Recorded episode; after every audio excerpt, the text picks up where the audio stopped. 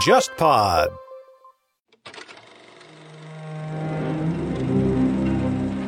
忽左忽右的谍海译文系列已经上线了三年。这个系列最开始基于我的个人趣味，找到沙青青老师，从情报视角回看并梳理美苏冷战的时代。这次我和沙青青算是第一次以国别情报史作为主题，推出付费系列节目《苏联情报史话》。我们在节目里面探讨苏联的情报机构如何在战争和革命中浴血成长，在波谲云诡的斗争当中，随着政治演变而不断的变形。以及这个庞然大物给今天的俄罗斯注入了哪些历史惯性？我们现在也在公众号“忽左忽右 （Left Right）” 开通了购买收听渠道，你可以直接在公众号菜单栏中点击付费专辑购买收听。当然，你也可以在喜马拉雅、小宇宙、网易云音乐、蜻蜓 FM 这些音频平台购买收听。也欢迎大家把我们的节目分享给更多的朋友，你的分享是激励我们持续生产好内容的最佳动力。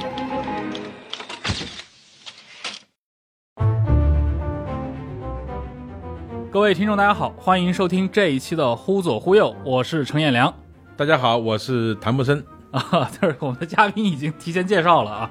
很久以前，应该还是在疫情前，就是遥远的年代啊。我们跟谭老师录过一期节目，我想我们这个节目的早期听众啊，可能是听过那期，因为当时我们在聊一个知识付费这件事儿，当时也是和谭老师自己的这多种身份之一啊，他作为一个商人的这个身份，那几年。呃，您是做了这个新亚文化啊，在喜马拉雅上做了一系列的这个中国通史大师课，我当时印象非常深刻，就是这个大师课这个东西，感觉就是从你这儿起来的，对吧？你后来去邀请了像许宏老师、像汪荣祖，包括像那个邓小南先生，对吧？一系列的这些可以说是中国的一线的这些历史学者们，把它引入到知识付费或者说音频节目这个领域啊。但是，我们今天我们要聊一个纯粹的历史向的话题。原因也是因为谭老师这几年你的身份发生了一个重大的转变啊，呃，今年谭老师出版了自己的第一本历史专著，啊，《太后西奔》很有意思，它的副标题是“帝国晚期的仓皇与激荡”，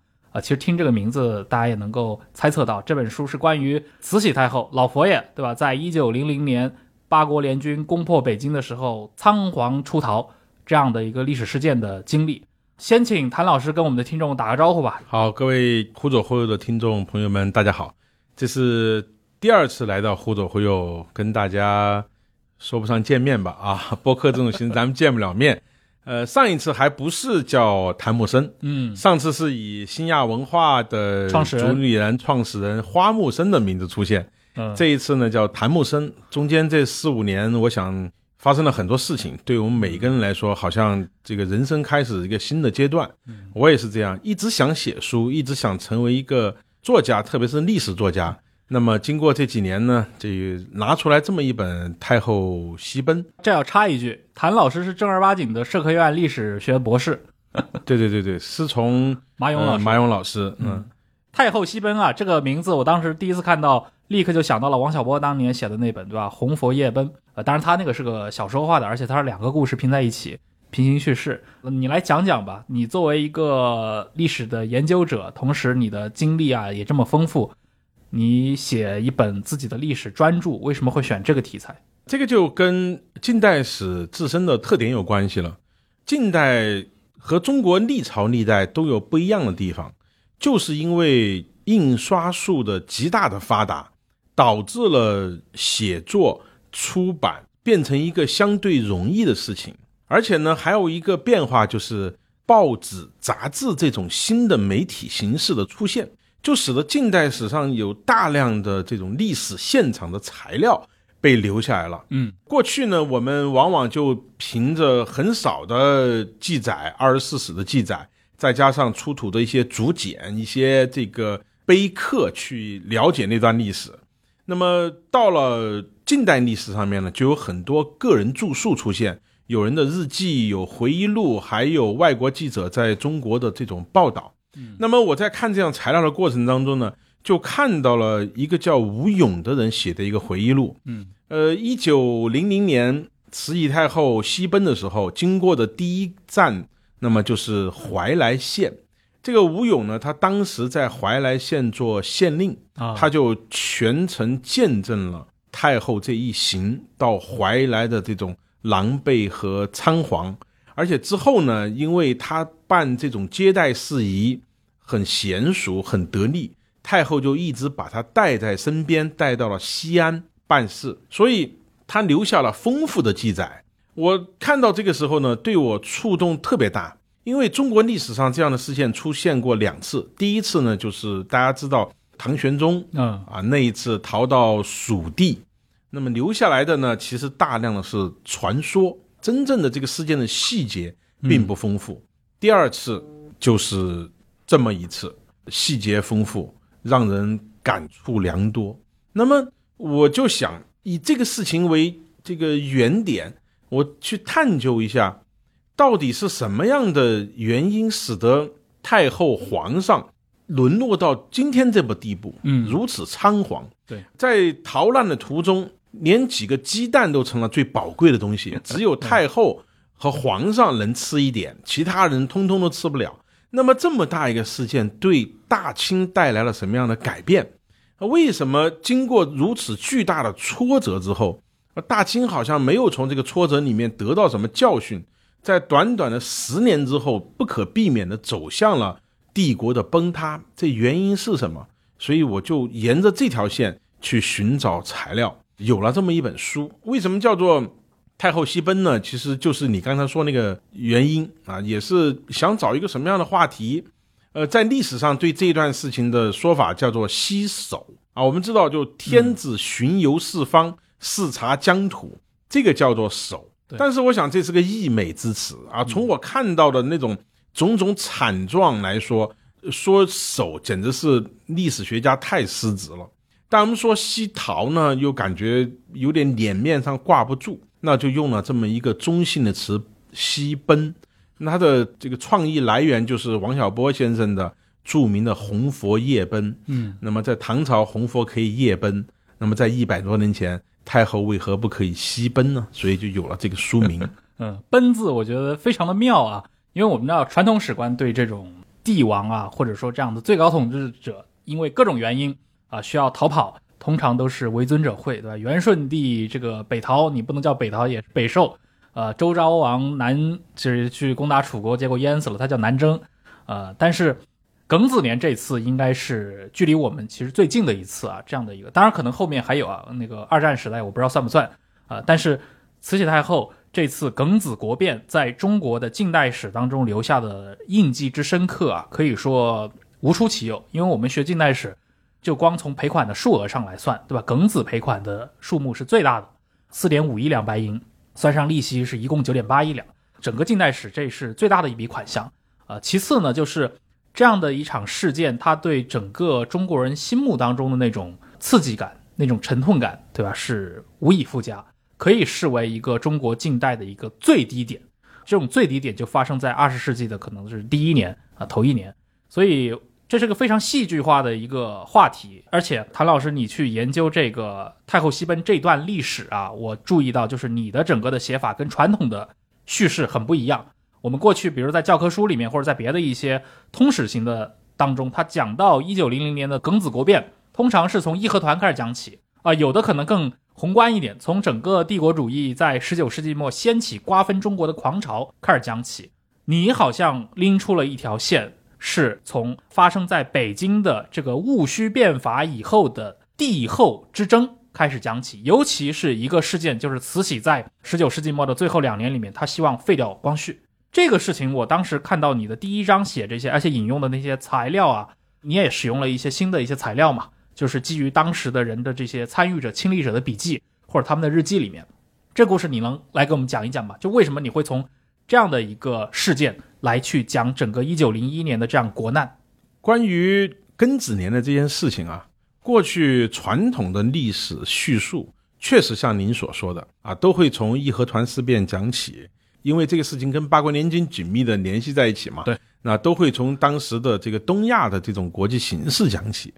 但是我觉得呢，这些都是环境因素，这些都是外因，它还有它内部的因素。嗯这个内部呢，其实它还有两个层次。第一个内部呢，就是清朝廷自身的这种因素啊，当时的权力结构是什么样的。第二层因素呢，其实就是人心，这个太后自己。有什么样的心结？我觉得必须要从内部的因素把这个事情讲清楚，才能够知道为什么当外部环境赶上一些因素的时候，叫因缘际会，嗯啊，他们纠缠在一起，才发生了这么一个事件。所以我对历史的一个看法就是关系万千重。嗯，那么这个事情呢，最早呀要追溯到戊戌政变上面去。嗯戊戌政变有一个什么事情呢？有个事情就是叫做维元杀后，嗯就是康有为提出来说，我们在朝廷当中通过正当的手续没有办法解决太后这个问题了，那么我们制造一场混乱，他去找了大刀王五这些人啊，说咱们在混乱当中，你以保护太后的名义，你直奔太后的寝宫，顺便就把太后给做掉。嗯，那么这就带来了一个问题，就是光绪皇帝知不知道这件事情，嗯，甚至是他有没有参与这件事情。哎，等一等，维安杀后这个事情也有很多人去否认他，我不知道从历史的角度，你考证这个事儿是真实存在的吗？从现代历史学家的这个研究来说啊，这个事情很大的概率是存在的。但是呢，这个事情呢，它是康有为背着光绪皇帝去做的。啊，但是在当时啊，慌乱当中也没有办法对这些事情做详细的调查。光绪皇帝到底知不知道？为什么说对于那几个就是六君子啊，嘛，戊戌六君子，哎，就是仓促的就把他给杀掉？嗯处决，就是因为当时的这个刑部尚书赵书翘，嗯提来个建议，他给太后说的意思就是说，咱不要审了，万一审出什么东西来，大家以后难堪。其实这个意思里面就表明了，他也怀疑这件事情光绪是知道和参与的。那你想，这个皇帝要把太后给密谋杀掉，那这种对于一个一贯注重以孝治天下的儒家伦理的帝国来说，这是一个极为不堪的事情。嗯，慈禧太后为什么就同意他这么去做？慈禧太后其实你去想，她的心里面是不是也隐隐的觉得有可能是这样吧？嗯，再加上后面的历史学家们的研究啊，这个事情大概是有的，但是光绪皇帝呢自己大概是不知道的。如果不知道，那就是被康有为给坑了嘛。对，所以说康有为坑光绪皇帝的事情不止这一件了，还有种种事情，什么叫衣带诏啊这些事情。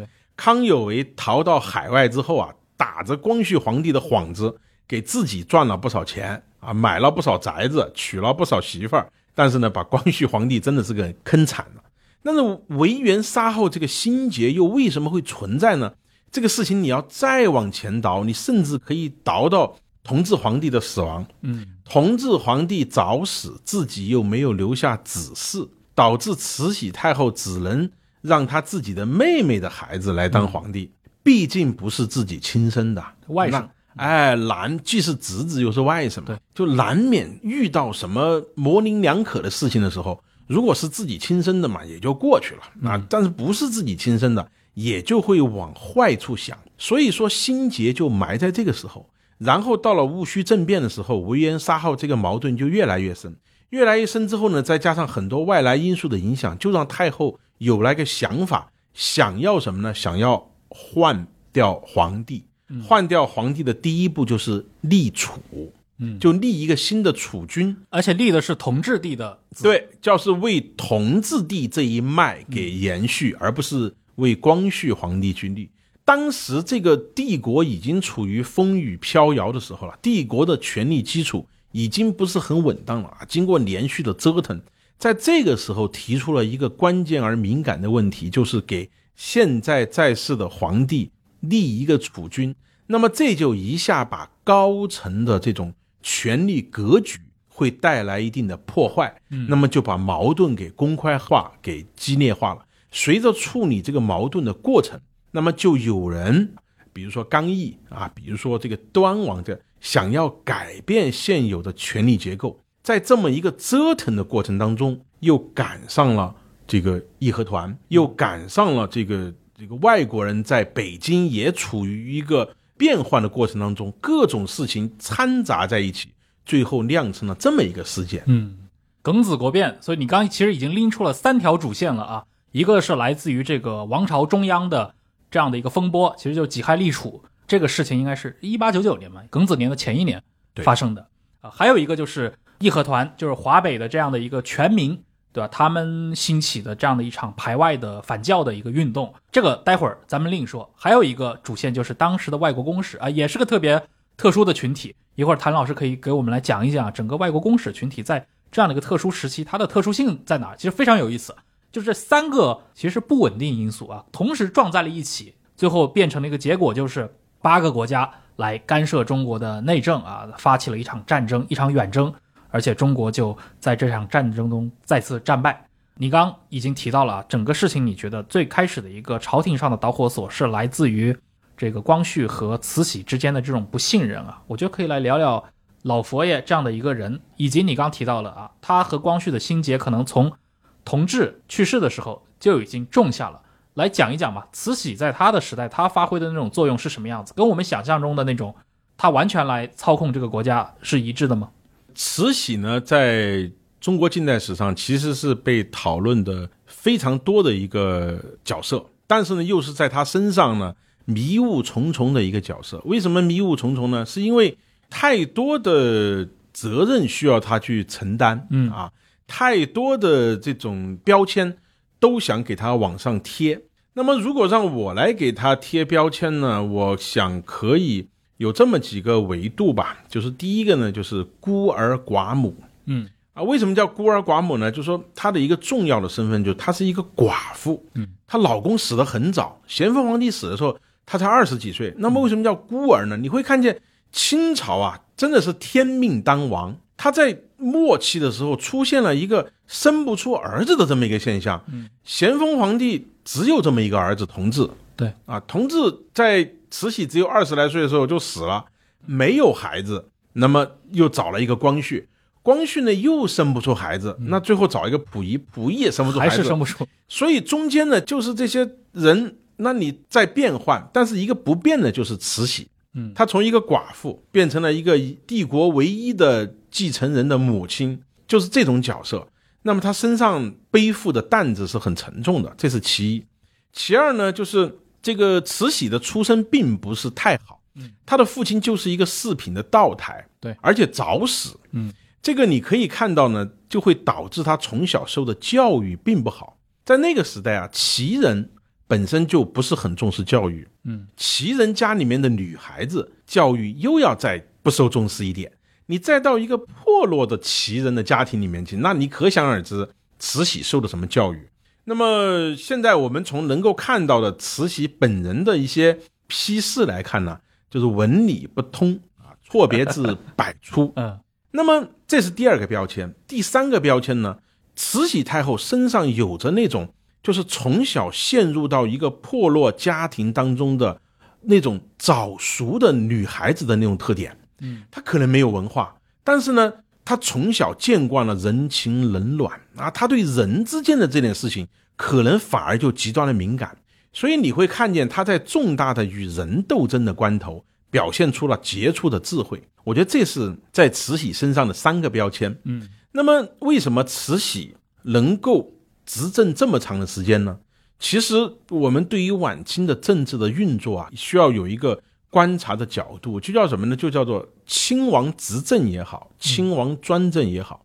呃，咸丰皇帝死了之后，那么就是恭亲王奕欣六王爷啊、六王爷来去统领军机处。之前其实清朝是有一个规矩的，叫亲王不能干政。嗯啊，因为亲王干政呢，你就对皇帝会形成威胁。对，但是你这个时候你出现了皇帝的年纪很小，你一个同治皇帝才几岁就当了皇帝，那这个时候你信得过的，那你必须是自己的叔叔啊。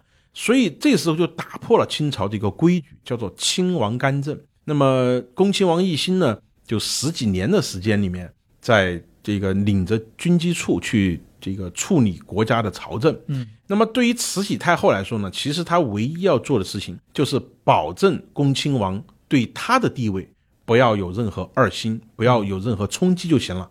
日常的政务他是不管的。嗯，那么当他觉得恭亲王可能对他形成一定的威胁之后呢，他就换掉恭亲王，把这个七王爷纯亲王给端上来。你可见呢，就是他在对付人上面是很有手腕的。纯亲王就是光绪的亲生父亲，亲生父亲叫本生父亲，你也从这里面可以看出来，他并没有亲自处理什么样的政务啊，他只是管人就行。所以真的是一种，其实更像一种什么垂帘听政。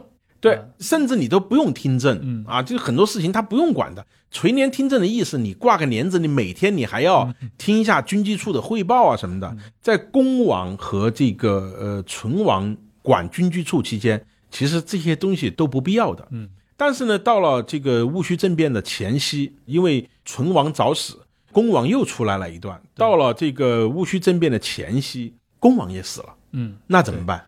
这是慈禧太后在很多事情上面，她就要出来直接去面对军机处，嗯处理一些事务了。这个时候你就会发现什么呢？就说她手足无措。嗯，为什么从一八九八年之后到一九零零年，你会发现昏招迭出昏招迭出啊，做出了很多之前好像呃都不会这么去处理的一种不稳健的方式。其实一个原因啊，就是说之前的所谓垂帘听政是假的，到这个时候他真正的开始垂帘听政，而且这个时候都没有垂帘这个形式了。这个时候我们看到的材料是军机处向他去汇报的时候呢，他和光绪皇帝是坐在炕上一左一右的这么坐着，军机大臣们跪在下面给他说话，相当于他就要直接去决定了。我在这个书里面呢，这个描写了很多当时的人记录下来的场景，那基本上就是大臣们跪在下面，光绪皇帝不怎么说话，都是太后在说话，所以啊，他这个时候心力交瘁，这是他过得最难受的几年。六十多岁了，哎，也六十多岁了，然后呢，他二十多岁到五十多岁反而是最舒服的几年。嗯。啊，慈禧太后其实是这么一个人，她就是一个并没有处理实际政务经验的一个人情世故很精通的、没有文化的孤儿寡母的一个老太太。就在过去啊，可能在这种亲王，无论是这个六王爷还是七王爷，他们主持政局的这几十年时间里面，可能慈禧她更多只是一些重大事件里面出来把把关啊，但具体的这些事务，她其实是交给这些人，包括还有更多细节的事务，可能就是地方督府呀，包括像呃李鸿章这样的一些人荣禄啊来处理。但是到了一八九八年以后，其实进入到一个很特殊的阶段，就是我们想象中的那个真正对吧事无巨细，什么都能够自己来乾纲独断的老佛爷才真正的出现，可以这么来理解他。对，在之前他其实主要是管人，然后到这个一八九八年之后，他就挑选了端王，他想让端王来去承担起之前恭亲王和醇亲王的职责。嗯其实你看端王，如果这个事情顺利的安排下去哈，端王的角色其实是跟七爷存王是一样的，对吧？他作为这个亲王来统管军机处，然后他的儿子作为皇帝，是吧？其实如果换储的这个事情达成了的话，日后的这种政局跟以前是一样的。嗯啊，皇帝的父亲来作为军机处领班大臣处理政务，辅佐皇帝慢慢长大。老佛爷呢，就可以安心的回到颐和园去享受他的生活了。你会看出，其实老佛爷的这一番安排，他其实是想让过去的这种政治结构重新再来一遍。可惜呢，阴差阳错，我们讲历史不能够重复的发生。对啊，它第一遍发生的时候，它有可能是一个悲剧；第二遍发生，它就是个喜剧，是一个闹剧了。那他们安排端王的这次就变成一个闹剧了。为什么会变成一个闹剧呢？就是情况不一样了。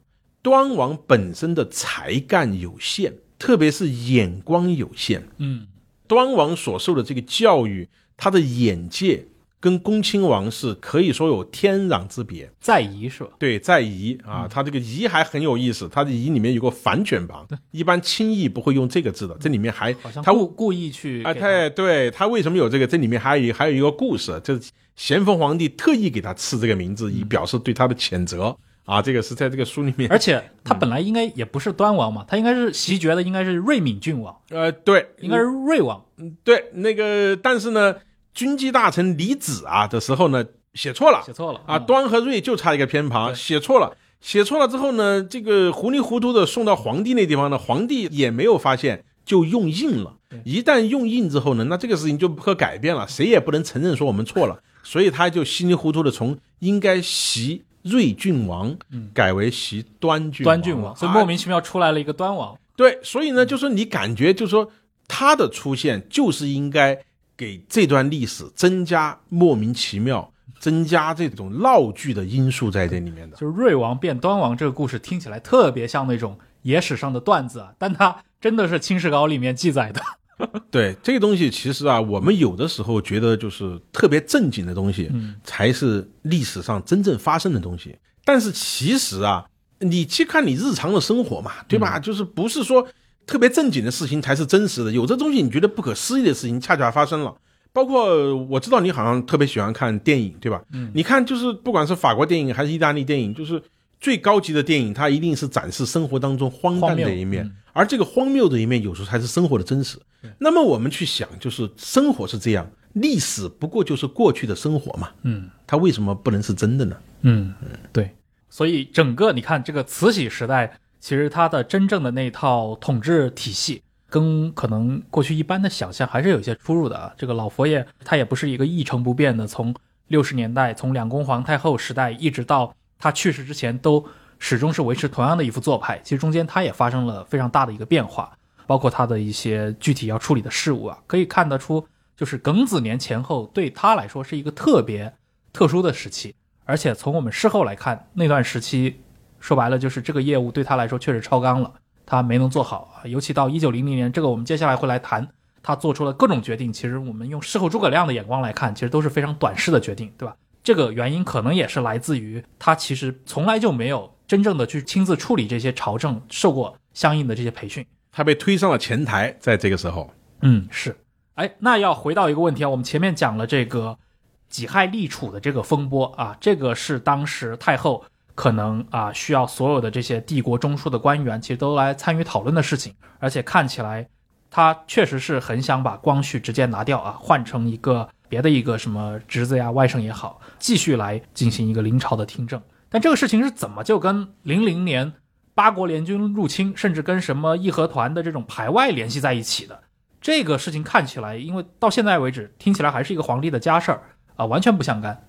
呃，因为建储这些事情啊，首先它从帝国的统治逻辑上来说，它是不合理的。嗯我们知道，在清朝啊，自从康熙皇帝立太子两立两废之后，那么清朝就形成了这个政治规矩，不在帝王生前公开建储，而是采取秘密建储的方式，对吧？把那个继承人写在呃那块这个正大光明的匾后面。所以在光绪皇帝还在世的时候，嗯，就立储这件事情就不符合过去的一系列规则，其实反而是违背组织的。违背祖训。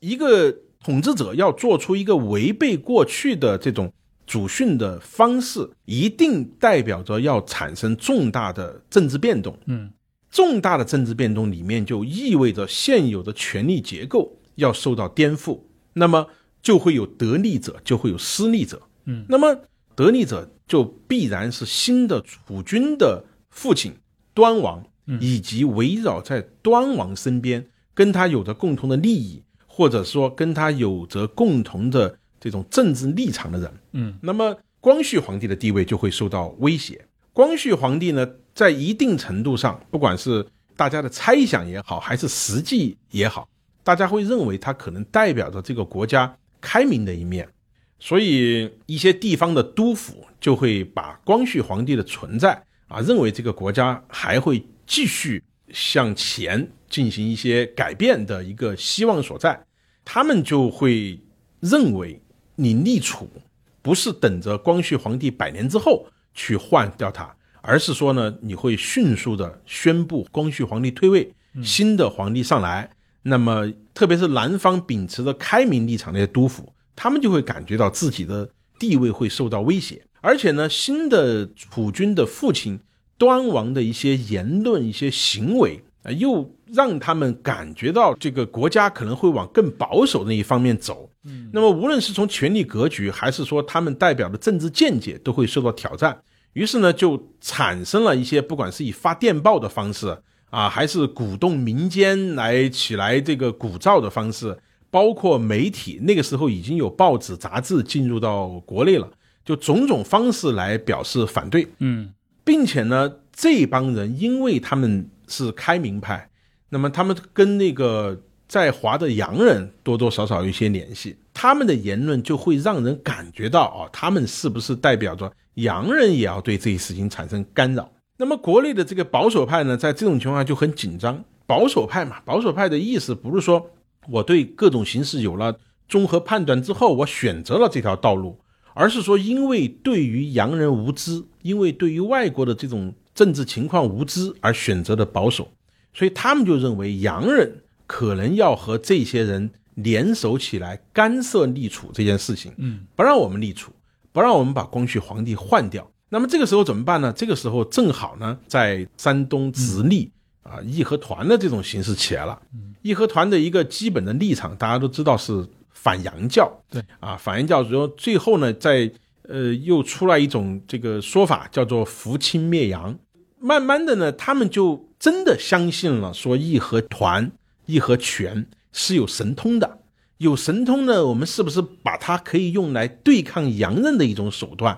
于是呢，就开始跟这个呃义和团掺杂在一起啊，特别是在六月份的时候，主管北京的端王打开城门，放这个直隶的义和团进了北京。对这个事情导致就一发不可收拾了。啊、因为北京里面洋人很多，一个是洋人很多，第二个是义和团进来之后呢，他是不受约束的。嗯，后来的种种记载表示啊，当时的整个这个北京城内的高官、王爷，甚至慈禧太后都表示，他本人都处于一种威胁之中，因为这个力量似乎占据了道德伦理的高处，对吧？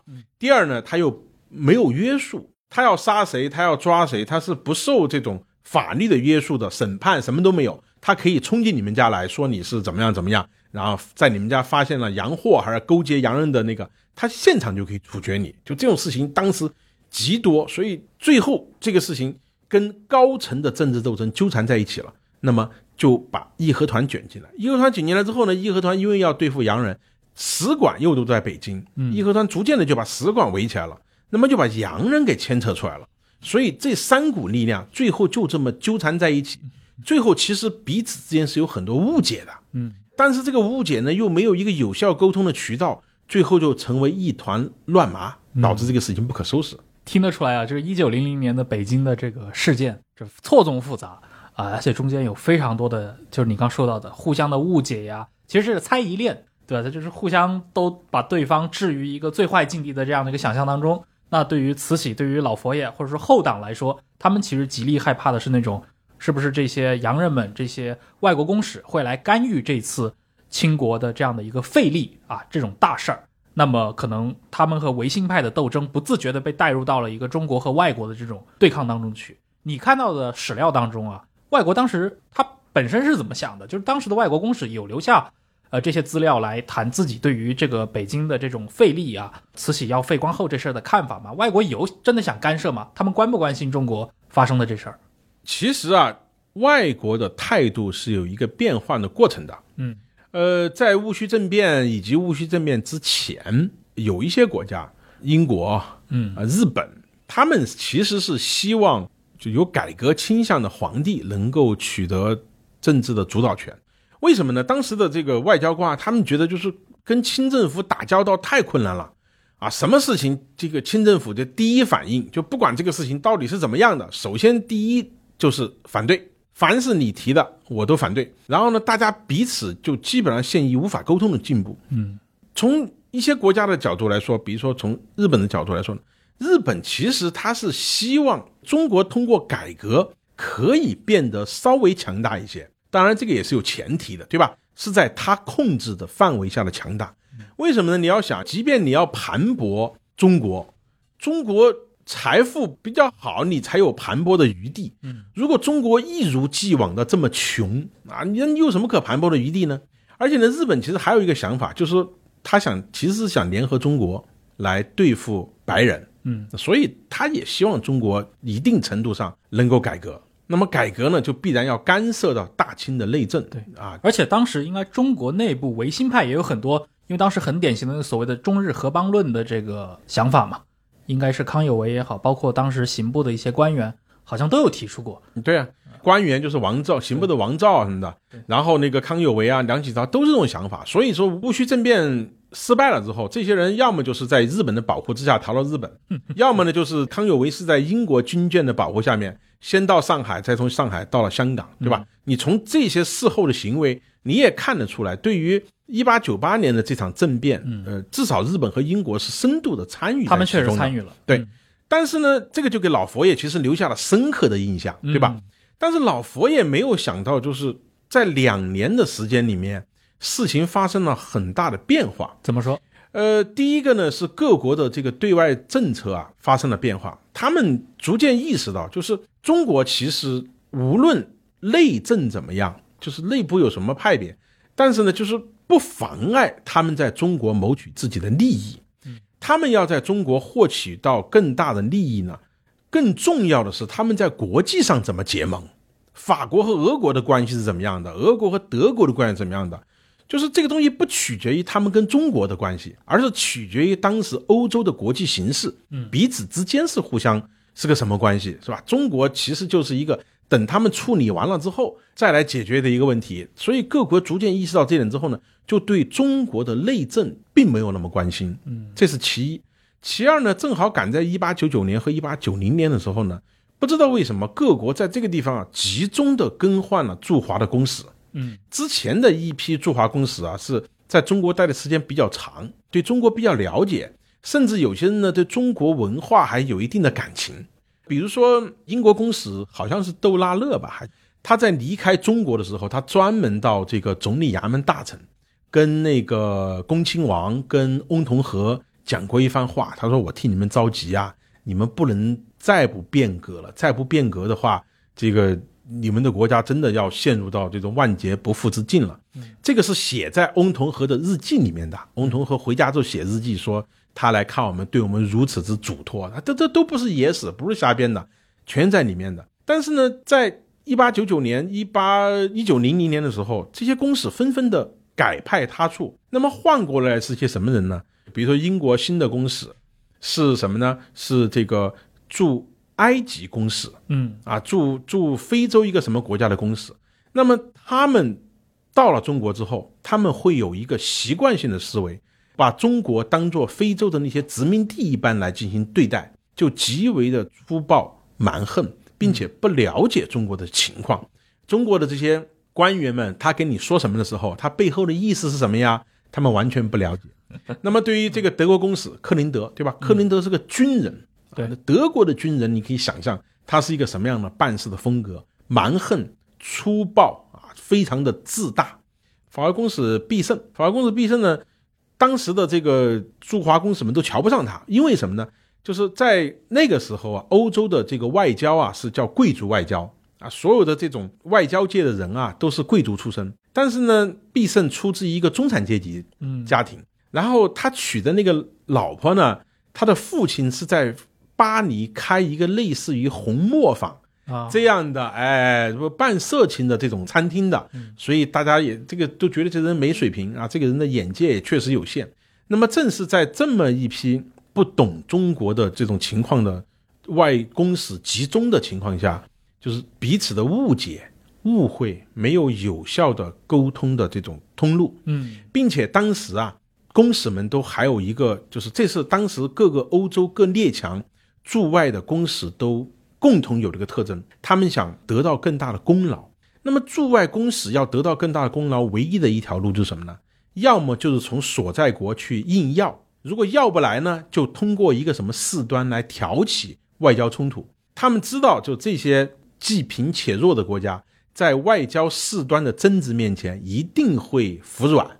那么这样的话，他就可以通过签订新的条约，得到更大的利益。当时在中国的好几个公使，比如说呃新去的英国公使啊什么的，都有这样的欲望。所以，当他们一得到有一个英国人在中国被杀死的那个情况之后，他们就要把这个事情给做大。嗯，当他们把这个报告传回国内的时候，国内这个外交大臣、英国的外交大臣都说了：“哎呀，他们又想在中国搞事儿。这些公使老这样。其实欧洲已经都不太愿意在中国做这些事情了。但是呢，新来的公使想要立下新的功劳，就推波助澜。那个那个英国人叫什么？我在这书里面专门有一张叫普克斯还是什么？嗯，普克斯死在中国的山东，被四五个义和拳的拳民给给杀死了嘛。啊，这个事情又成为一个导火索，就是这些因素啊又纠缠在一起。所以听起来真的是在那样的一个特殊的时刻，这些任何有可能斡旋的这些机会都突然在那个时间段就会像消失了一样。就包括你刚说的啊，整个这个操持中国政务的人，从那些过去比较有经验的这些亲王们，突然变成了老佛爷他自己来处理啊，来部署。义和拳这个当然不必说，这个起源于这个基层的民粹的运动，而且义和团的整个的兴起应该也跟九十年代这个华北整个的大旱是有直接关系的，自然灾害这个方面也很难去苛责它。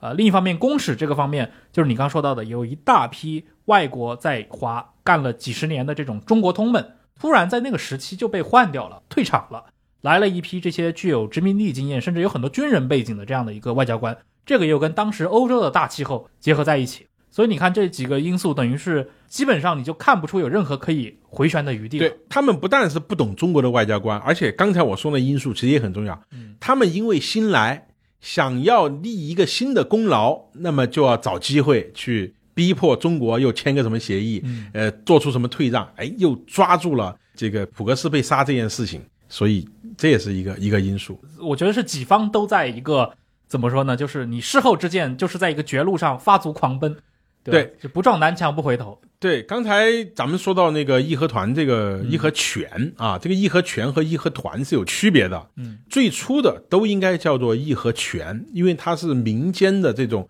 以武术、以巫术联合起来的这种叫全民。那么为什么在这个时候，因为义和拳又变得声势浩大呢？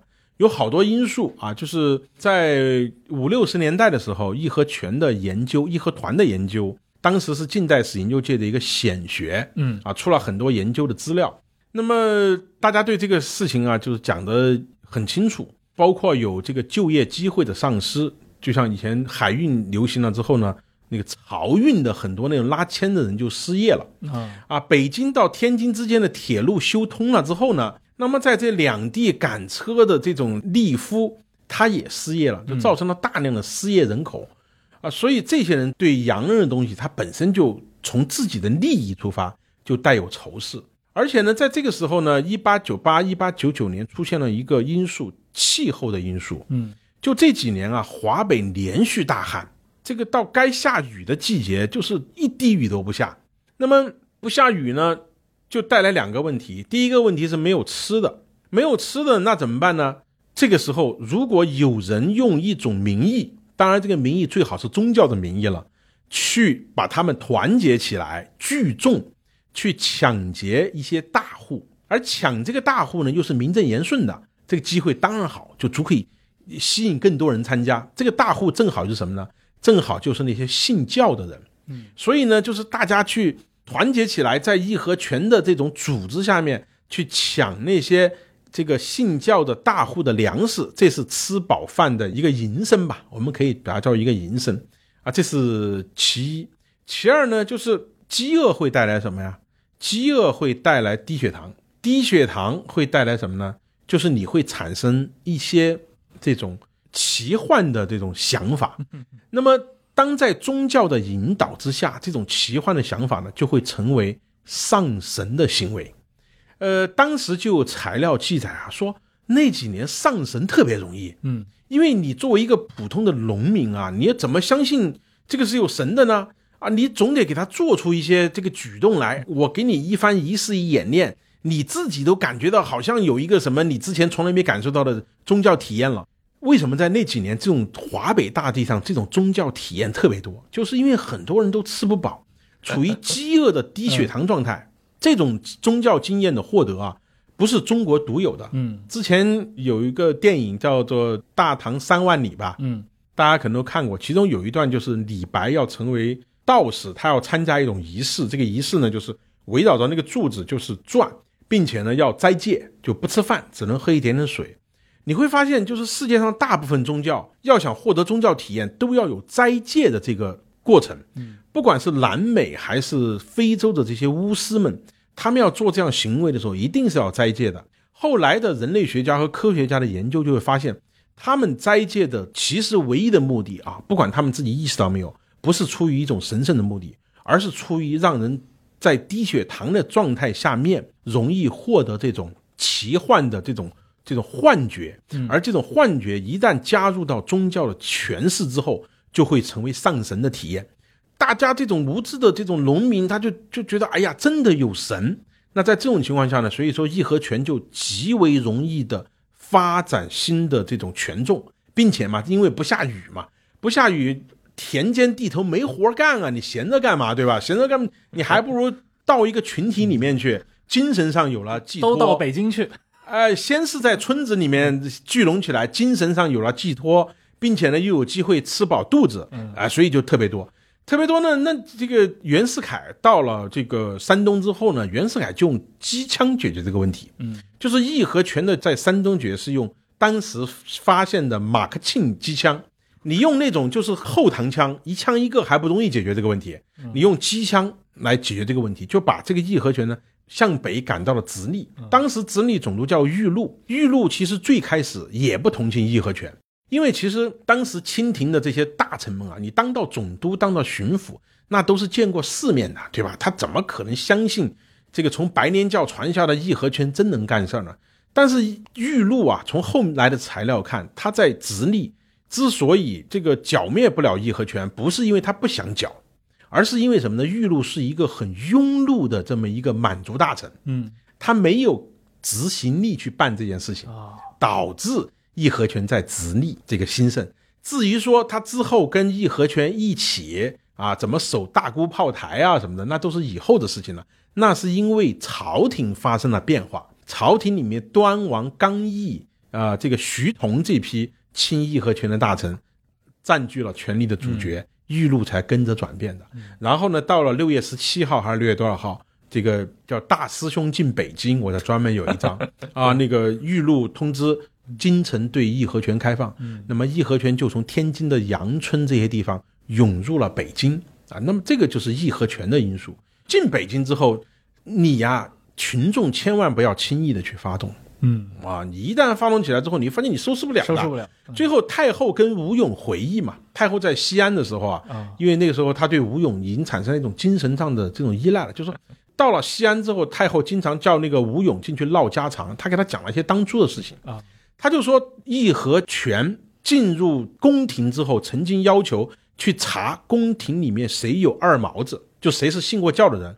说怎么查呢？是在脑门上拍一下，出现一个什么印记，就是二毛子。呃，太监宫女们来哭哭啼啼的来找老佛爷去求啊，老佛爷说：“我呀，我也管不住啊，你们没有做过，怕什么呢？让他出去拍一下吧。”所以可见，在当时在北京的时候，老佛爷其实。发动群众之后，他也控制不了群众了。他最后给吴用说了一句话：“老佛爷就说，他说我也知道这帮人已经不受控制了，我要不答应他们，当时可能就要翻脸。我让他们查一下，给了他们一个面子，他们也就这样了。我们彼此也就维持住这个脸面了。”嗯，其实这个是他跟吴用私下聊天的一个说法。你觉得这好像皇太后啊？怎么会这样？对不对？但你要放在情理之中，其实无外乎也就是这样。呃，很难想象啊，在西安的这样的一个老佛爷，堂堂西太后，跟这么一个怀来的知县，对吧？时不时的唠嗑，就说这些事儿，那真的是想想确实挺落魄的，很难想象。但是它符合情理，对不对？呃，咱们都看过唐德刚给李宗仁写的回忆录吧？对，唐德刚写李宗仁为什么要回国，对不对？他当时怎么说的呀？他说我在纽约。多孤单寂寞啊！好不容易逮到一个你能够跟你说说当年的事儿，别人都不爱听，对不对？你别看我在国内什么的，哎呀，那些当年的老哥们们，在北京的政协天天坐在一起聊天侃大山，多快活！对我得回去，那肯定啊，人民大会堂高朋满座，对吧？对，所以他说李宗仁想回来，当然也有统战的原因啊。但是从一个六十多岁的。漂洋过海，李宗仁我想也不懂英语吧？对，他去了之后生活也很艰难，对吧？好像他还不会开车，那多寂寞。他到那个地方，有时候他想的可能真的就不是什么民族大义，他想的就是怎么解决当下精神寂寞的问题啊。所以这种看上去不上台面的东西，有时候反而是历史的真实。这是我们读历史一定要注意的东西。大家有时候觉得宏大叙事才是真的，家长里短不足为信。我不这么看。对。那说回到老佛爷这块啊，你刚提到了整个义和团它失控的这样的一个过程啊，你刚提到很重要的一个原因，到后面有一些亲义和团的大臣，包括肯定就是端王这边，以及像那个刚毅啊、徐同这些人，是真的信义和团吗？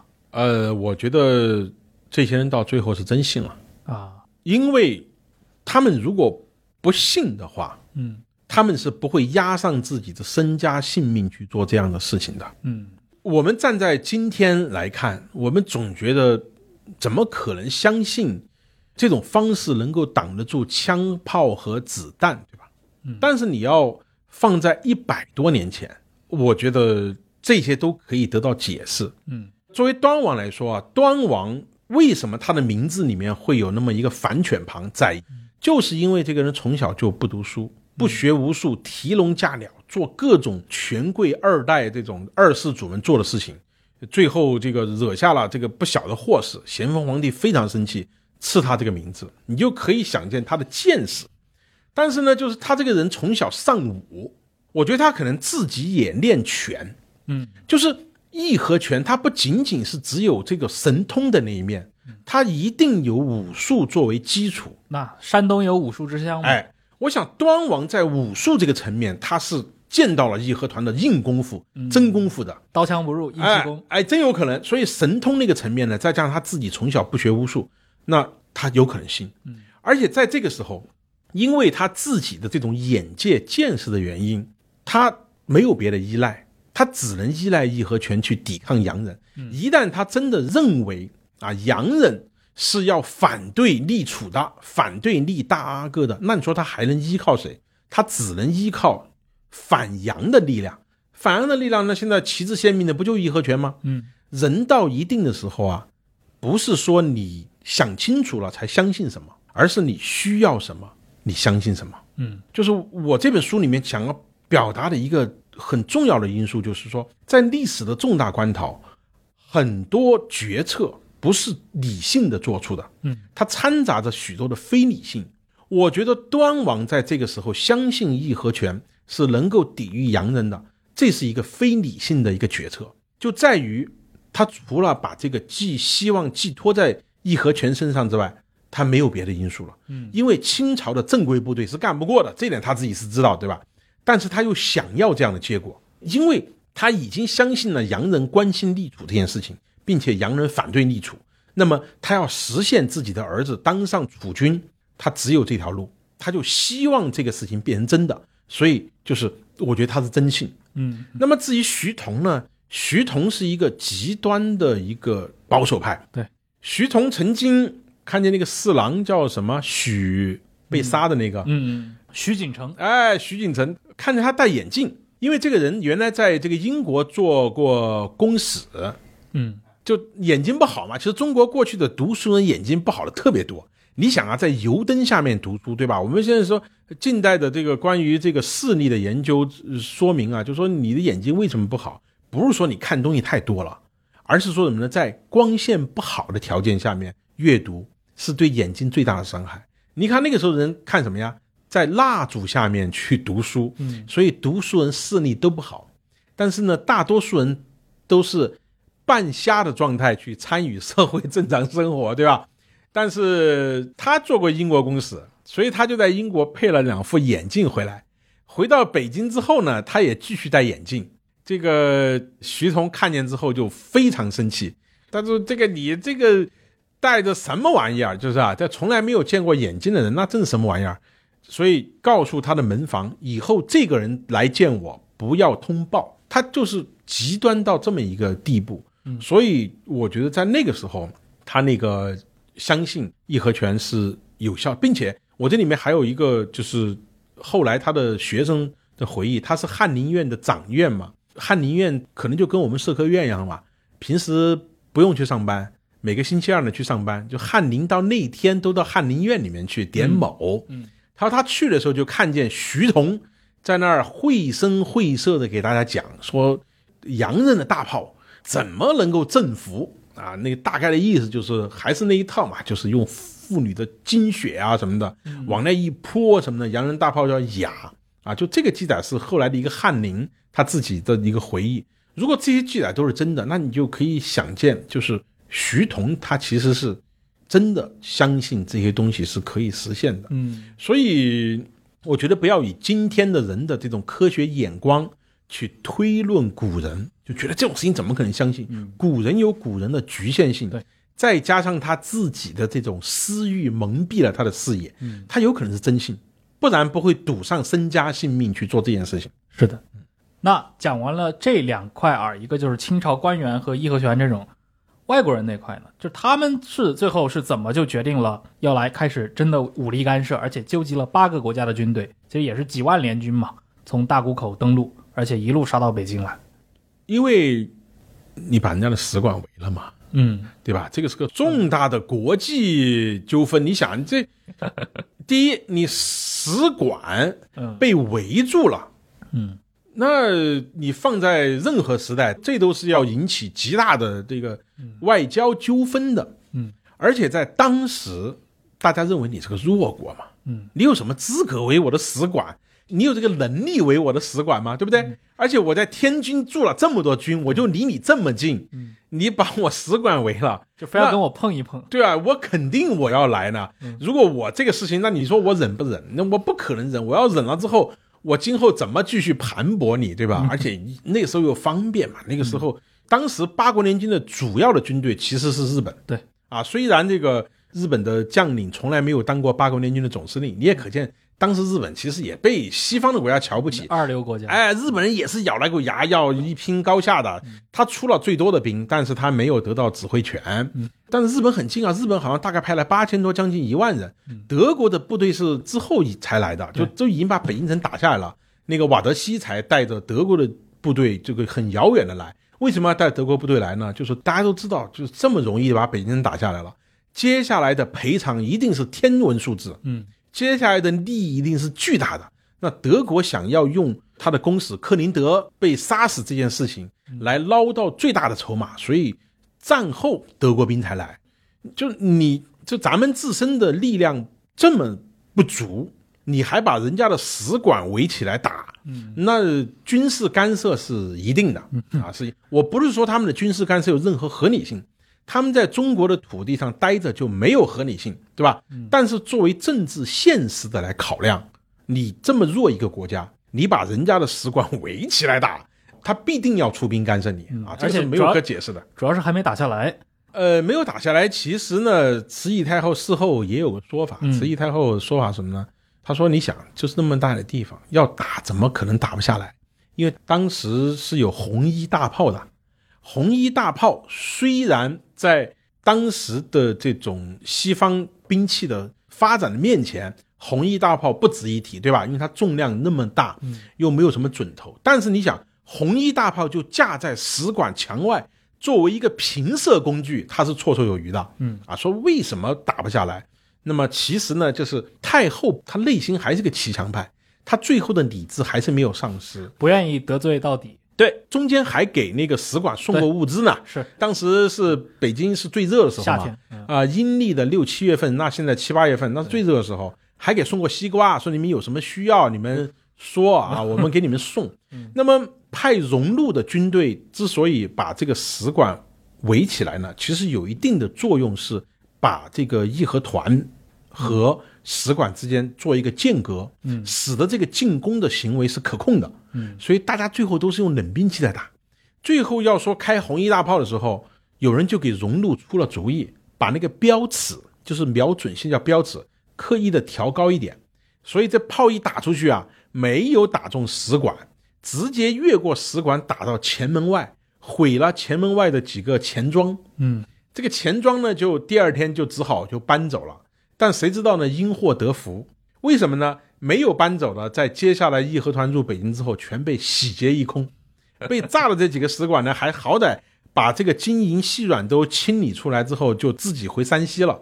所以你也可见啊，在这种历史的大变局下面啊，就是说是福是祸，老百姓根本就无法去左右自己。嗯，今天的货说不定两个月后看起来就是福了。对，哎，那听起来整个围攻这个东交民巷使馆这个事儿，听起来还是像一个义和拳的自发的一个行为，可以这么理解吗？有组织的，也是也是有组织的。对，当时义和拳他们本身进入北京啊，就不是说这个你叫我一声，我叫你一声，大家就是他们是有一个一个的这种潭口，嗯这个潭口呢，再往上还有组织，它就跟那个就跟金字塔那种形状，就一级一级上面有组织，嗯。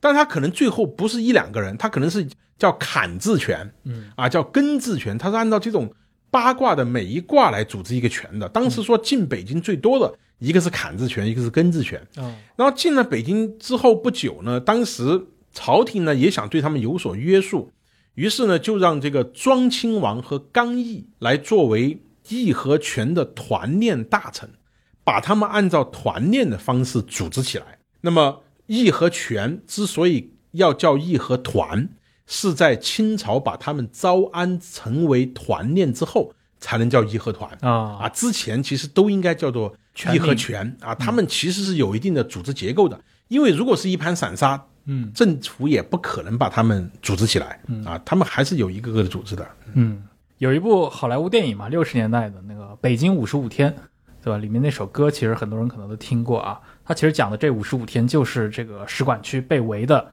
这两个月的时间。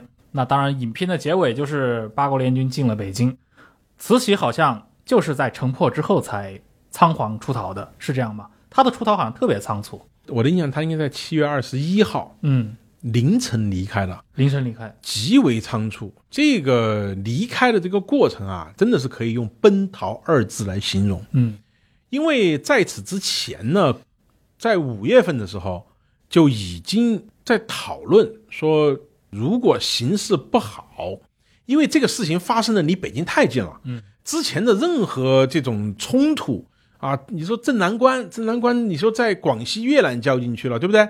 啊，你说那个一八九四年的那场在威海威海那边去了，就离北京看的都挺远的。但是呢，这场冲突第一个就是发生在北京的这个使馆，第二个呢，这个时候啊，已经在天津有驻军了，所以离北京的威胁就如此之近。嗯，当时就在讨论说，如果有极端的情况发生，朝廷要不要走？但是呢，就一直下不了决心。到最危险那几天，到进入七月二十号的时候，那天晚上召开军机大臣的讨论，都还说走还是不是走。当时荣禄、王文绍啊这些人都跪在太后和皇帝面前讨论走不走的问题。当时的结论就说：“哎呀，这个明天再说吧，你你们先回去，这个明天再说。”但是呢，从现在的记载来看呢，就说当天凌晨的时候，日本人和俄国人就已经攻破了北京的城门了。当时这种榴弹就已经打进紫禁城了。嗯，呃，慈禧太后后来他就给吴勇说吧，他说那一天啊，早上起来就听见这个喵喵的声音，啊，这个说哪儿有猫叫，结果呢是子弹打进来的声音，甚至有颗子弹都打进了他的房间里面他仓皇失措。在这个时候呢，辅国公载澜冲进来了，说老佛爷大事不好了，这个他们进城了，赶紧走。所以老佛爷这个时候呢，就是仓皇之下就没有一个认真的一个考量和权衡了。嗯那喊走，他马上就就走吧。那皇帝在哪儿？他这时候都想到一定要把皇帝拿走。皇帝呢，每天早上起来做的一件事情是什么呢？要去给祖宗牌位上香。嗯皇帝正在给祖宗牌位上香呢，拽上皇帝，两个人几个近亲的这个这身边的亲近的太监宫女，带上就往神武门走。嗯然后那一天呢，也是因为日常这个大臣们上朝啊，是从神武门进，就是故宫现在紫禁城北边的那个门嗯啊。当时呢，这个东华门和西华门是偶尔有事的时候出入的，上朝是走神武门，南边那几个门，端门、午门这些是不开的。啊，那只是这个跟现在是反的。对，现在是南进北出，对吧？对，南面呢是要祭天，为什么天坛在紫禁城的南面呢？对吧？就是要开南门到紫禁坛祭天，以及县府，县府是在午门啊，那个时候才开，日常是不开的。大臣们从神武门上班，突然看见，哎，宫里面涌出一堆人，太监、宫女什么的，就是仓皇的涌出来。一看呢，就是大家搀扶着这个太后，皇帝跟在旁边，也出来了，其实步行出来啊，步行出来了。大家虽然很惊惶，但是呢，很快就猜到怎么回事了。当时那个慈禧太后的弟弟乘车到那儿下车就问他：“哎呦，说老佛爷，您这是啊？”老佛爷没说话，只是看了他一眼。他明白了，赶紧请老佛爷上他的车，就这三部车往西，通过安定门，然后去的颐和园，在颐和园吃了个午饭，就接着往西面的山里面走了，就是极为的仓皇。所以第二天早上，那个荣禄、王文绍他们来上班，进了紫禁城之后，才听说老佛爷走了，然后荣禄就去追。没有追上，王文绍也没有追上。王文绍当时北京城随着天亮了之后已经乱了，洋人已经打进来了。王文绍在一个也回不了家，他在这个安定门附近一个朋友家住了一夜，然后第二天听说城门已开，也没有人管，带着一个仆人溜出城去，一路打听，这个在河北境内才追上了这个太后，所以就是如此猖狂。嗯，而且你刚提到了太后。他们一行人啊，出去至少是头几天吧，鸡蛋都吃不上。对，他们的第一站是在今天的昌平，嗯啊，昌平，北京的朋友可能更了解，在北京的这个西北。那么到了昌平之后呢，当时昌平县的县令已经跑了，嗯，所以就没有人接待。最后呢，当地是有一个镇子上有个镖局，就是款待了。款待了之后呢，然后总镖头请老太后吃饭，哎，然后这个，并且连夜给他那两辆车啊，赶制了黄色的那个盖子，排场还是要讲哎，所以据说什么呢？据说此后就是全国的镖局只有这一家行镖的时候 可以用黄色的旗子，这是老佛爷特许的。然后第二天就往延庆走，延庆呢就进入山里面了，一路。就没有接待，为什么没有接待呢？是因为在洋人进城的时候，当时守北京城的一个重要的力量，嗯，是从西北过来的。啊，甘肃的。啊，董福祥的甘军，嗯，甘军先跑，因为他往家乡跑啊，对不对？他跑在老，所以甘军好像应该是跟八国联军先做了一个接触，立刻就。对对对对，溃散掉了。在今天的广渠门那一带，对，先做一个接触，然后溃的时候就一路走一路抢，就往甘肃跑，哎，往西跑，相当于他走在老佛爷的前面，这沿途抢劫。哎，老佛爷这一路的给养先被他们抢完了，所以会如此狼狈，扫荡一样啊，扫荡了一遍才那个了。然后呢，就是所以老佛爷沿路没有吃的，沿路没有吃的是到了那个河北怀来县和延庆县交界的那个镇子的时候，吴勇来这个镇子来接驾。啊，接驾呢？他提前让人去在这地方准备，准备什么呢？也没有什么吃的，因为被抢过了。好不容易找出小米来熬了三锅小米粥，小米粥熬完之后呢，又来了一波溃兵，还把其中两锅也给抢吃了。说其中一锅是吴勇苦苦哀求才保存下来的，给太后吃的。哎，所以剩下来的太后这些人呢，就是吃的小米粥。然后吃完小米粥之后呢？那个太后就让李莲英出来问说：“你伺候的挺好的，难为你了。但是呢，太后想问一下有没有鸡蛋。这个吴勇就到满镇上去翻，因为老百姓都逃跑了嘛。满镇上去翻，哎，在一家的厨房的抽屉里面找出来了五个鸡蛋，煮熟之后进献过去，说是老佛爷一个人就吃了三个，那个皇上给吃了一个。”李莲英吃了一个，就这五个鸡蛋的故事，还有李莲英的份啊，对，所以可见李莲英在当时是很受宠幸的啊。这估计是他一生中最落魄的时候。呃，对，虽然我们说老佛爷其实也不是第一次从北京逃跑啊，他应该当那个咸丰的妃子的时候，一八六零年就已经跑过一次了，啊，完全不一样。那一次呢是提前做了准备的，嗯，所以那一路走啊都是安排的很好，其实就跟。日常到热河去避暑一样的走的，嗯，呃，不像这次这么仓促，没亏待到。哎，这次是极为仓促，这次是。嗯，哎，在整个过程当中，我们知道有另一件事情，就是你刚提到甘军啊，董福祥这个，呃，当然他在整个过程当中表现有你刚刚说到的那些非常不堪的那 那一面啊，呃，沿途去溃兵往西跑去抢劫，但另一方面，董福祥的军队其实打的也是，呃，损失还是比较重的。那有另一支是聂士成的军队，就是这些义和拳以外的晚清的军队在这当中的投入，你怎么去评价它？一个重要的一个材料啊，就表现当时清朝的正规军队跟义和团的接触就是呃李秉衡，嗯。李秉衡原来打仗也可以，他跟冯子材嗯。一起搭档啊，在镇南关打过仗，指挥的是冯子材，李秉衡呢是作为文官配合，也算是有一定的战争经验，很为呃老佛爷所看重。然后，而且李秉衡这人是个清官，很清廉，所以呢，在最后的关头呢，就老佛爷想起他了，就特意让他当时他的这个这个职务是长江巡抚，就是沿着长江去做这个沿江的巡视，然后就把他调到北京来，让他去指挥在这个北京和天津之间的军队去抵抗八国联军，对他寄予重望。呃，他在跟老佛爷辞行的时候呢，也是表了决心的。但是呢，他到了阳春，当时有四支队伍，除了聂士成，还有另外几支队伍啊。他指挥这几支军队叫溃不成兵，就跟敌人一接触，五分钟之内直接就就散掉。还有的是什么呢？还有的是刚刚把营扎下来，就自相溃乱逃掉。嗯那部队在这个往后撤的时候呢，他曾经跪在撤退的部队的前面，向他们叩头，请他们再抵抗。这些部队从他的旁边歘就撤走了。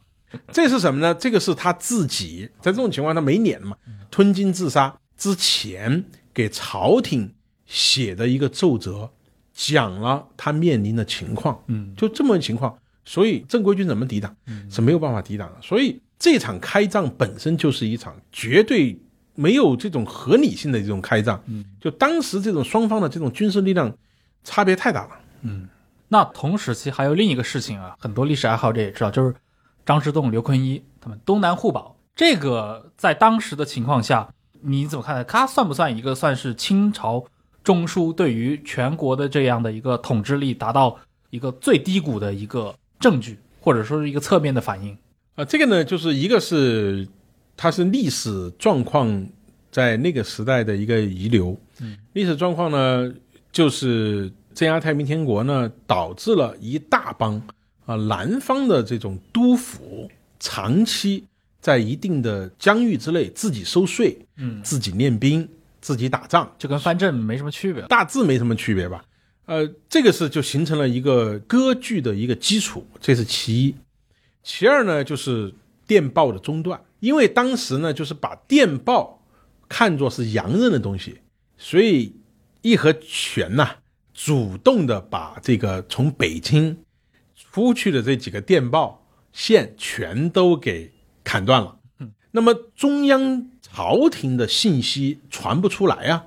这个当时的信息什么呢？当时的信息就只有用快马加鞭的方式到了山东，到了这个袁世凯的境地之内，由袁世凯来分别发电给大家联系。那在这种情况下，其实对于南方的督府来说，第一不知道北京发生了什么，因为信息就有严重的滞后性了嘛。嗯而且当时就是说，因为我写这个书的时候，我首先把材料来进行一个铺排嘛，你会明显的看到，就是你越到一九零零年的六七月的时候，事情每天都在发生新的变化，就像一个加速一样。就是前面的时候，你好像重大的事件啊，一两个月才会产生变化。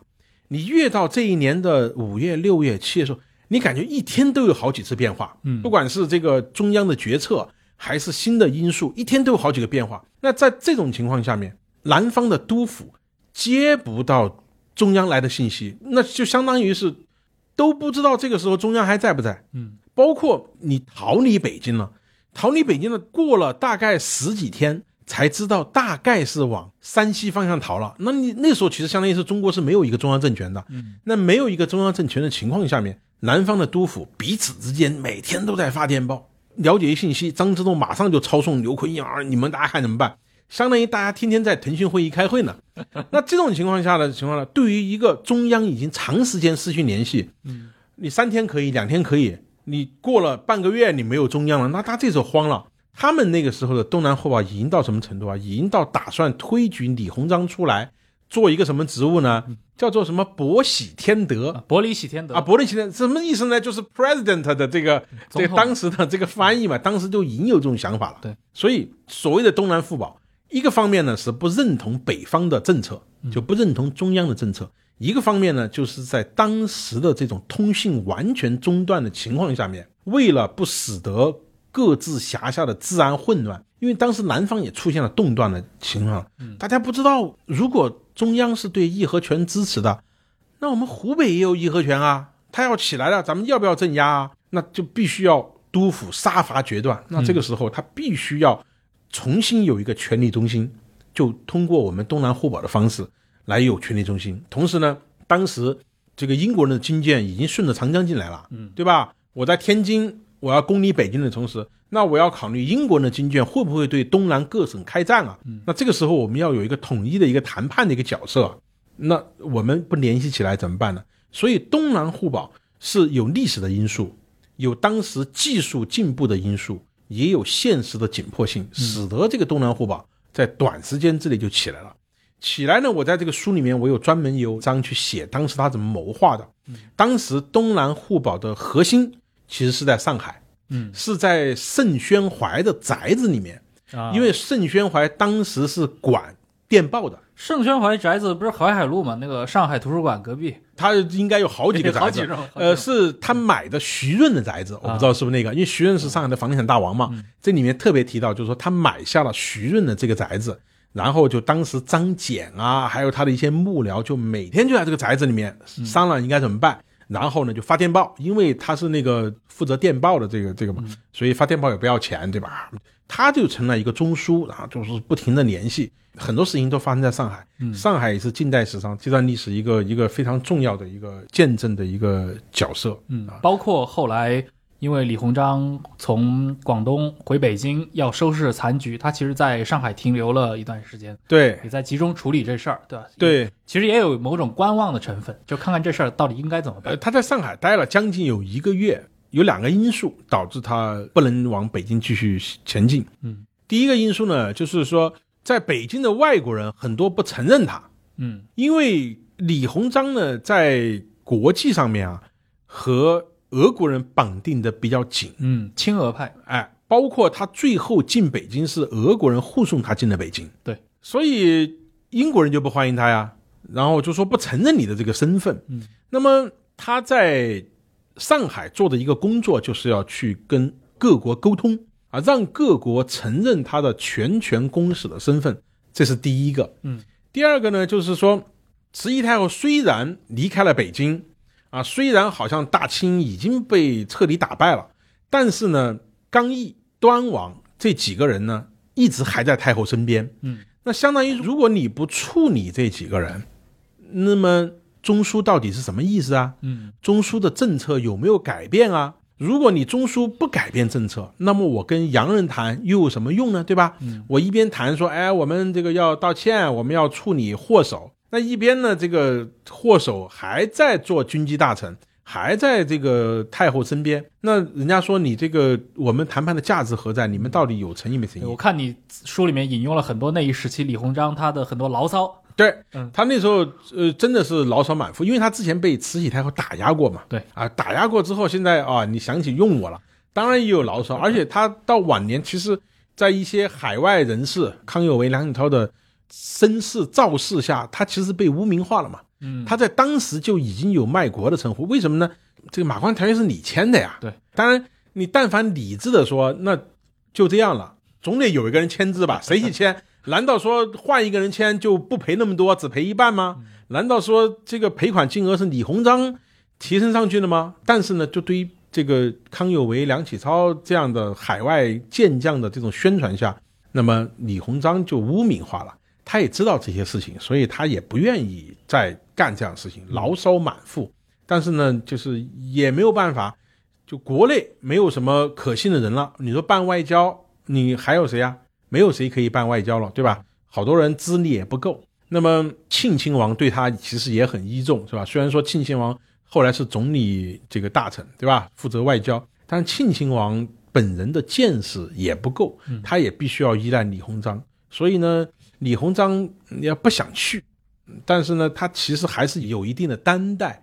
那时候他已经七十八岁了，嗯，所以他有一句话嘛，就是叫“做一天和尚撞一天钟”。嗯，有一天呢，和尚不在了，钟也就不响了啊。说一句他自己的境遇。所以李鸿章最后是客死于北京，嗯，他在北京的贤良寺贤良寺，啊，贤良寺北京还在啊，在贤良寺一个死在那个地方啊，嗯就没有死在自己家里面。但是呢，死后待遇也很高，就死后待遇就是在北京给他建祠堂，给大臣在北京建祠堂，大清就这么一次。所以这个事情如果公允的来看呢，李鸿章做出的这个抉择是对的。嗯，我觉得李鸿章如果最后不来处理这件事情，他可能真正的永远就将被人钉在那个甲午战争的那个耻辱柱上了 嗯。但是在最后的时刻，其实虽然也有人说啊，你看辛丑条约也是卖国条约，但是国不是他卖的呀，对吧？是别人卖了，他在收拾烂摊子啊。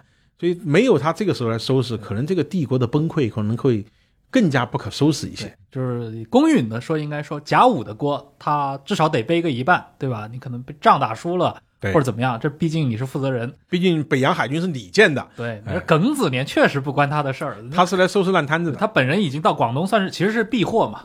哎，对，他已经远离北京的中枢，而且整个人已经社死了。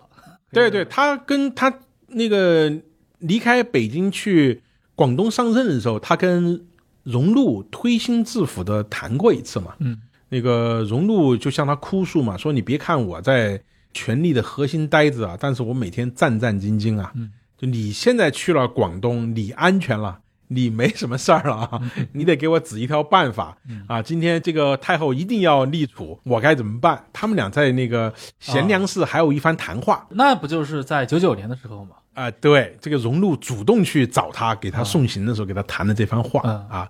当时李鸿章就说：“这是大是大非的问题，你可不能糊涂啊！嗯啊，你一定要 这个坚持住啊！”对对对，我印象有有这段话，而且就是问呃问君是有几许头颅，哎，敢敢敢做此事是吧？敢来参与这个什么皇帝的费力，对对对对，嗯，就是他这方面脑子还是拎得清的。嗯，哎，那整个这个庚子国变，其实前因后果看起来啊，完全就是，就说白了就是后人去看这一段的话，感觉真的有非常多的荒唐的成分啊。但是不管怎么样，最后酿成了这样的一个祸事，八国联军进了北京，而且待了那么久，沦陷区的整个的情况是什么样子的？沦陷区，那你可以想到啊，就是一九零零年到一九零一年的北京市民的生活啊，嗯真的是这个很惨。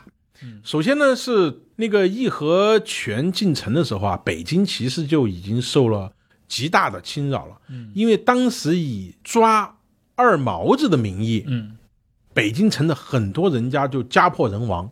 什么叫二毛子呢？首先，这个信教的家庭你是跑不过了，嗯对吧？然后后期呢就开始扩大化了，扩大化之后呢，就是说你家里面发现了一些洋物，嗯，你你也有事儿，不，这怎么定义呢？不是我家里有一盒火柴，这算不算洋？算。后来发展到什么呢？家家户户把煤油泼到街道上，因为煤油是洋油，被查出来你用洋油，你也是二毛子。嗯。就是后来还有邻居举报啊什么的，比如说我跟你日常有仇啊，咱俩这个因为什么事打过架，哎，今天这个义和拳来了，我就去义和拳那地方举报你，说你家里面藏着什么类似于火柴啊，类似于洋油啊，甚至还有从国外进口的更多的别的东西，那你是二毛子。就带着义和拳来你们家抄家，那义和拳也愿意啊，因为抄完的那不仅仅是抄这些洋物啊，你家里面的其他的东西我也抄走了，抄走了就是义和拳的经费，嗯。所以在北京城就搞起了这么一个恐怖的事件。同时呢，还有卖洋货的店铺，嗯。卖洋货的店铺，你想那时候这个中国的手工业怎么拼得过大量的进口产品的倾销嘛，对不对？中国近代的这个丧权辱国，其中很大的一个程度不就是不断的要进口大量的这个洋布啊嗯这些东西吗？你卖洋布的店铺就是二毛子，就要抢就要烧。后来呢，曾经因为这个把整个大慈腊这条商街给烧了。哈，大蛇，这是受了一遍罪。第二遍罪呢，就是八国联军马上打进北京了。这个时候，北京人就分成两种，一种什么呢？要出去逃难。嗯出去逃难的时候呢，因为已经有各种溃败的这种溃兵啊什么的土匪啊，就那个时候的治安条件，一旦权力的控制稍微松懈一点，土匪就四起。嗯所以逃出去的这帮人，你就可以想见，在路上被抢、被杀，那留下来的呢，也没有什么好的。啊留下来之后，这个那个时候这个八国联军进军之后，初期的这个纪律非常糟糕，嗯就是也是抢。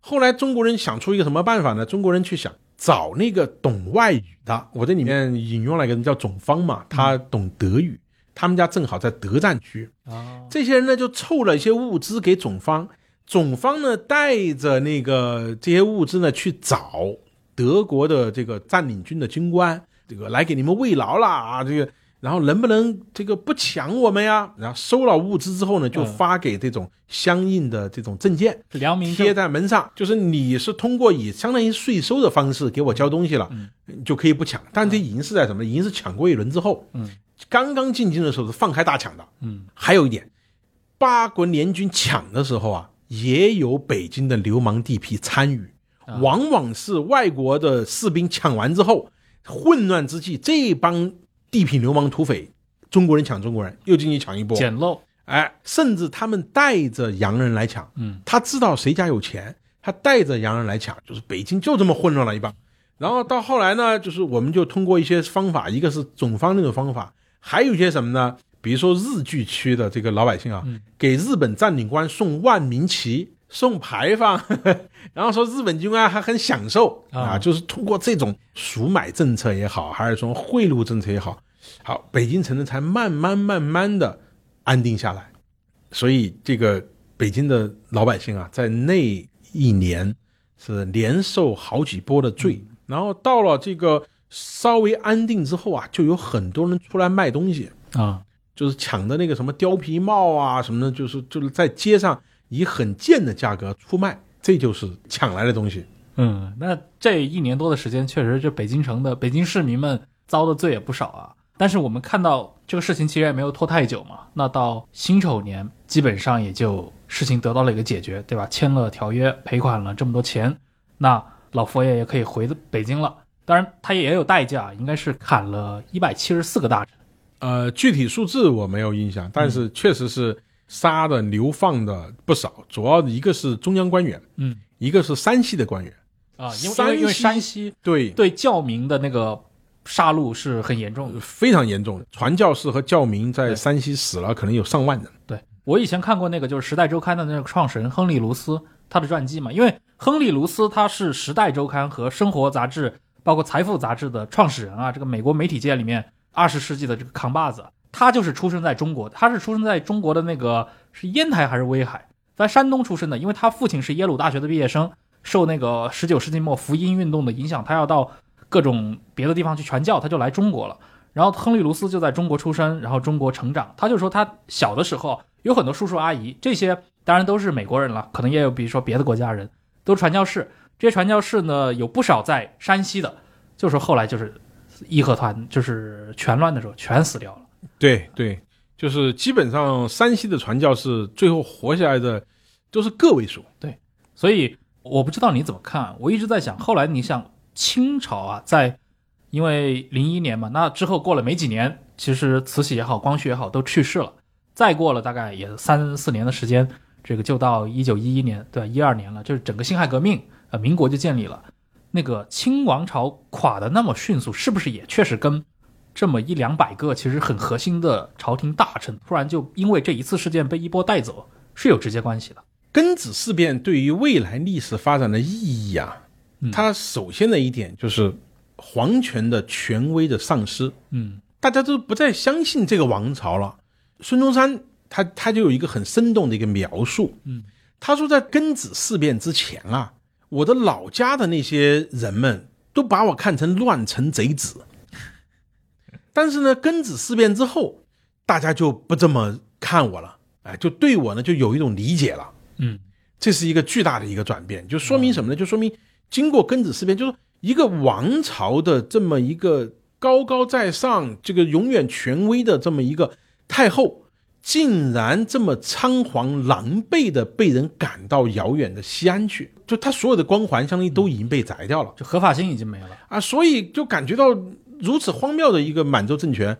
那推翻它好像也并不是什么荒唐的事情，嗯所以我觉得从孙中山的这一句话，你就可以看出当时这个民心的一个改变。就这个朝廷不是不可以推翻的，推翻它好像也没有什么这个大逆不道的嘛。嗯，这个是一个转变。第二个转变呢，就是说在其实庚子事变之前，因为戊戌政变的原因，导致清朝的整个政治风气、政治格局，呃，重新保守化。嗯，但是呢，在庚子事变当中，这帮保守的大臣们基本上全被杀掉了。嗯，所以呢，继续改革的主力反而用血腥的手段给去除了。物理消失了。对，所以这个时候大清的问题就不再是要不要改革，嗯因为戊戌政变的时候，他讨论是要不要改革嘛。对所以有人说这个我们有着光辉而伟大的传统，我们祖宗之法足以传之万世，我们不改革是吧？西洋之法有什么好学的？就还是要不要改革的问题。那么到了庚子事变之后呢，就已经是一个怎么改的问题。嗯那所以就有了什么呢？就有这个五大臣出国考察宪政，嗯那么就要学习我们到底是参考日本的宪政方式，还是德国的，还是英国的啊？考察了一圈下来啊，回来之后说我们应该怎么怎么了，就是已经是一个路径的一个讨论了，往哪个方向走的问题。然后接着呢，又就是我们所知道的，就是立宪清末新政嘛。对，其实清末新政的整个的尺度和它的一些改革的具体内容，比戊戌年其实要大很多。对，是要大非常多，但是呢，就是来不及了。嗯清末新政的很多政策，不管是往日本送留学生也好，嗯啊，还是建立新军也好，对，反而最后成了埋葬清王朝的力量。嗯那个阎锡山说过一句话，嗯我觉得非常有道理。他说做什么事情啊，实事最重要。嗯你同样的一件事情，对的时候做，它是推动你前进的；你在错误的时候做，恰恰成为葬送你的力量。嗯，阎锡山说的就是清末的这些新政，因为他是士官学校出来的嘛，他其实就是受惠于清末新政嘛。嗯，但是你发现清末新政就是立什么立学校、行新学，全是培养出反对清朝的。每一个人出来之后想的不是说，哎，我怎么报效国家啊，而是说，哎，我怎么推翻这个满清政权啊？这个就是历史。你说它是荒谬吗？但它就这么发生了。哎，其实你看托克维尔那个《旧制度与大革命》，不也是这个道理吗？对哎，吧？就是有在不合适的时候，其实你这种看起来对这个整个社会长远有益的这些改革举动，反而是推动你这个王朝覆灭的加速器。对，托克维尔那个话的意思好像就是说，当你继续顽固的时候，有可能你还能多撑一会儿。对，当你想要变好的时候，反而这时候被击溃了，对是吧？当然，可怕的就是后世的统治者从中吸取了教训，对吧？就是还不如顽固到底。但是可能也由不得他了。我觉得你说怎么顽固呢？如果慈禧太后回京之后仍然继续那样吗？嗯不可能了，对吧？不管是呃这个群众的这种认识，还是说大臣的这个知识结构，还是说你受洋人的控制，他也没有办法去走回老路。所以我们有时候要看啊，就是说这个统治者当他要改变的时候，他不是说他真的主动选择了改变，嗯而只是说他不得不变。嗯，对。所以整个太后西奔，那、确实是我觉得那个谭老师找到一个很有意思的一个切入点啊，就是这关注这样的一个时代，对吧？慈禧这样的一个我们看起来好像无可匹敌的这样的一个晚清的政治强人，而且是个女性，临朝四十多年，结果在这样的一场政治和军事的大溃败当中仓皇夜逃。呃，我觉得是一个非常有意思的话题，就如何去看待它。我看前几年那个张荣也有一本那个关于慈禧的书，其实被讨论的非常多。呃，所以像这样的一些话题，近代史领域，对吧？以后有机会的话，还是会继续跟谭兄来做一些交流。好，那今天我们这期节目就到这儿，感谢谭木生，我们也感谢各位听众的收听，我们下期再见，拜拜。好，大家再见。